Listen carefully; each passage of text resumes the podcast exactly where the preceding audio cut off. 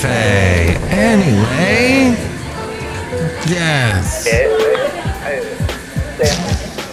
Mike's Daily Podcast. How are you today? It's Mike Matthews. I have a cat sitting on my lap because his name is Rocky and he's Mike's Daily Podcast. happy to be at Cafe Anyway somewhere in Podcastro Valley.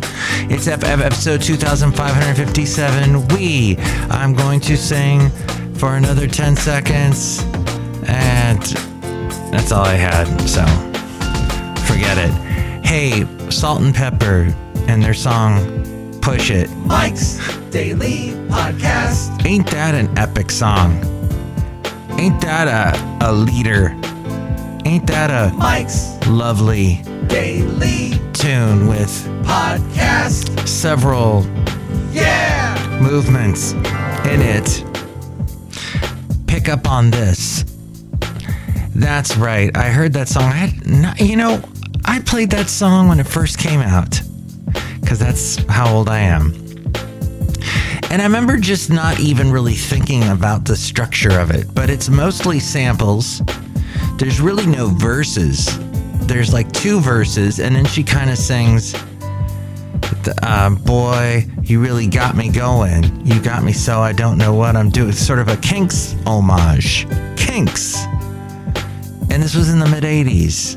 But it, with all the sampling, the cool beat, and the repetitive ha ish push it which is not even actually i'm not even saying it right. It's a ha push it. It's a it's a chorus that invites you to suck air in.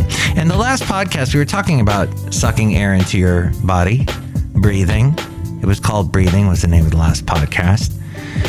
And it it feels so good to help yourself breathe more and to do breathing exercises and get that oxygen into your body. Because otherwise you're dead and otherwise your body's working extra hard. Animals don't seem to have any problems. And here's today's podcast picture. remembering to breathe but yet we do. We'll go with a podcast picture. Another one from this past weekend. How about do we'll do that? That's good. Because you can see it at mikesdailypodcast.com. I was listening to an old podcast that I did 11 years ago, and I was just, wow. I wrote everything out back then. It- Writing stuff out you would think would make it better, but no, it did not. It was it was a it was bad. The late great Basil the boxer, I think he remembers some of those shows that I did back when I was in the triple digits. No, wait a minute.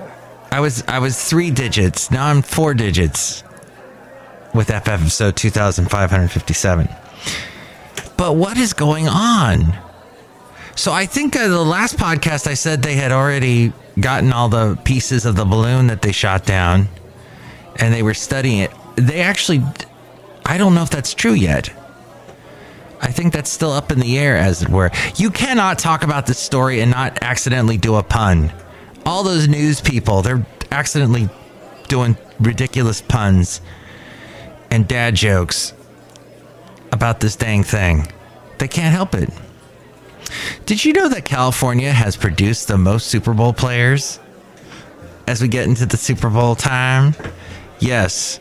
Did you know that Rocky that's squirming on my lap that now he wants to get off my lap? Okay. All right, that's fine. Enjoy yourself here at Cafe anyway with all the wonderful Podcaster Valley people. Oh, he's stealing my pen. He's knocking it around. Uh, okay. Since the 1966 to 67 Super Bowl season, he just stole my pen. He's run off. California has produced 496 NFL Super Bowl players.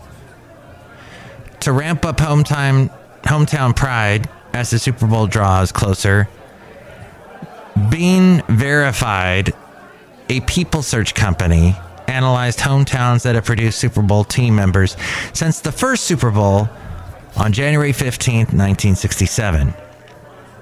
Here are some key takeaways about California. California ranks first out of every state for Super Bowl players and produced 2,333 NFL players overall since that 66 to 67 season. One of them is the well known Rocky the Cat, who stole my heart and stole first base. Wait a minute. No, wait. That's a baseball term reference. Stole my pen, I meant to say. California has produced 266 Super Bowl winning players, and two in 10 NFL players from California have played for a Super Bowl team. Isn't that fascinating? Ben verified put that up. As in, not the guy Ben, but Bean, as in the uh, past participle present tense version of the verb to be. Is that right? Also, today,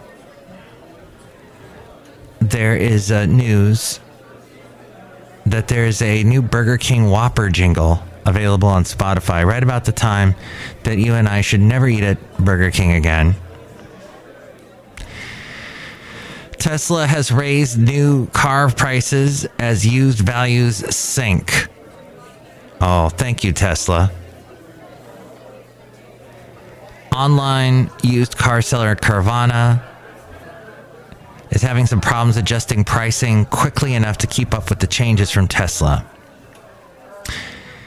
And all the people laid off from FedEx recently now we move back from the non tech world back to the tech world. Dell, which made the computer I'm recording this on, and maybe even the computer you are using, they are laying off over 6,000 workers, 6,650, or 5% of their workforce, as demand for PCs and laptops has slowed globally.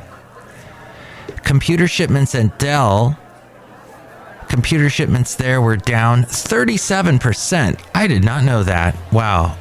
Probably because it was so big during the pandemic. As we go outside a cafe anyway, where we bring you Mike's Daily Podcast, and we're in Podcastro Valley, the last place on earth. Anyway, the Blockbuster Jobs Report. Yes, January had booming employment gains and only a 3.4% unemployment rate. That is a 54 year low. That was announced last week. It apparently has been seen creating high risk of recession this year because the robust job growth could mean that inflation remains elevated longer.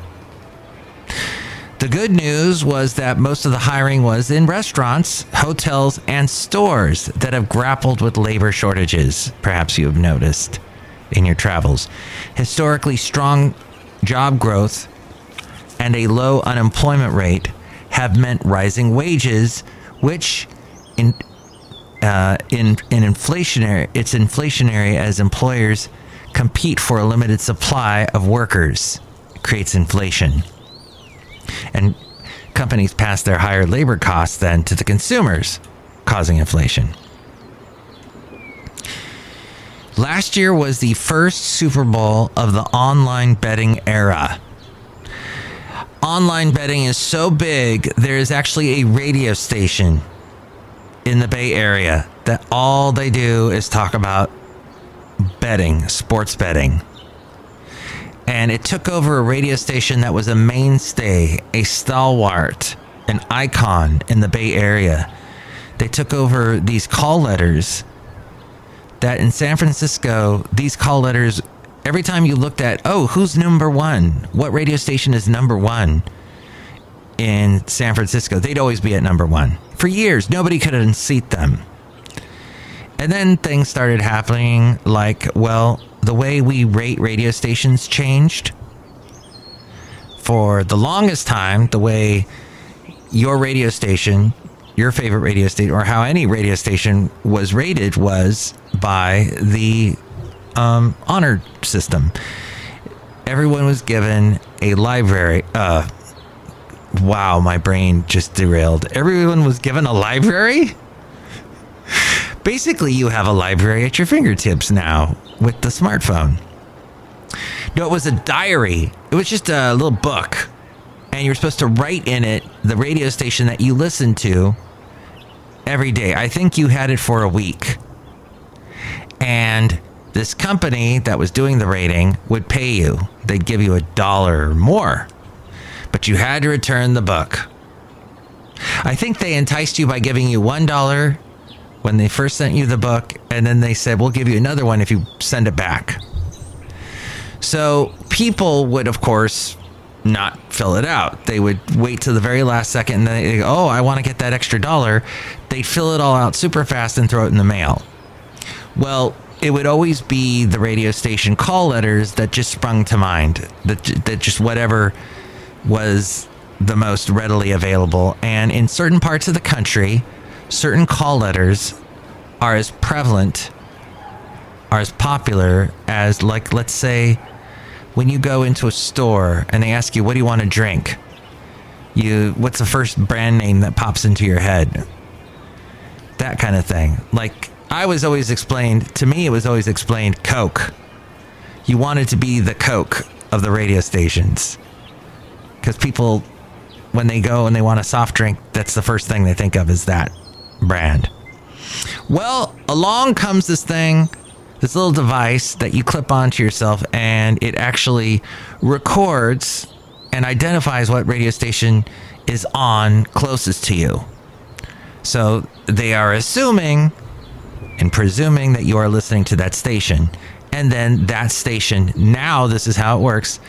This little device goes, okay, you're listening to that station. That's the station you listen to which scientifically is a lot more reliable than just going, what, what's the brand that I remember off the top of my head? And thusly, that is now how that, well, that station, apparently people were not really listening to that station. And the station with very popular call letters in the Bay Area, it suddenly crashed because people were actually listening to good stations. in the Bay Area, or better stations, or stations that didn't have quite the name recognition quality, but were still being listened to. So, this radio station that crashed now is carrying the sports betting format. Now, Americans went from wagering $44 billion in 2021 to 74 billion, a 70% increase in 2022. Legal sports books are projected to take in over $1 billion in bets and a 16% increase. That is a 16% increase from last year's total. That would make it the most bet upon sporting event in history. You know the apps that are popular. And there's uh, lots of, like, there, I guess there's two dozen states that allow gambling, not just. And you can gamble on all kinds of things. The year sports, this year sports betting is legal in 33 states, actually. And the pitchmen are people like Kevin Hart and Jamie Foxx. FanDuel is making its first ever Super Bowl ad in which the retired tight end Rob Gronkowski will attempt to kick a field goal live. Back in November, California voters roundly defeated, yay, two ballot propositions that would have legalized online gambling in the state. Yeah, of all places, California, we have we have some standards. We don't want to all become addicted to gambling like so many people are. It is a bad, a horrendous addiction. I know lots of people who have got sucked into the world of online gambling. The second, the nation's second most populous state, Texas, has also stayed off the bandwagon for online gambling. Outside a cafe, anyway, somewhere in Podcaster Valley, look who's here. Hello, Mega Masters, Madam Ruth. My God, I don't like to gamble. Oh. Do you like the Super Bowl? Yes. Do you like the performances they do during halftime? Yes. Do you like Madonna's new face? No. Madonna has a new face, everybody. I don't know if you saw it. It was plastered all over everything I went to. Every Bing search I did was showing me I was I didn't want to see Madonna's new face. Why are you showing this to me? Stop it. I was asking for what's the most comfortable toilet paper, and you showed me that. Why? Look who else is here. Hello, Dave Mike. This is Valentino, the parking attendant. And this is Bison Bentley. Do you know that? Mike, this here is a microphone stand D. Yeah, microphone stand. Do you know that? Yes, it is. It's all, wow. I might make a whole album using the sounds I make from bumping into accidentally bumping into a microphone stand. That will be a real winner and get more listens than this podcast, but that's okay. Well, next show it'll be the wonderful Chely Shoehart, Floyd the Floorman, John Deer the Engineer. Let me know what you think about all this stuff going on in our world today. You can call me 510 228 4640. That's area code 510, where we are here in the Bay Area. 228 4640. And with warm ways to reach me, with warm ways to reach, with more ways to reach me, and warm ways to reach me, or to reach more stuff pertaining to this wonderful podcast, here's A Frame.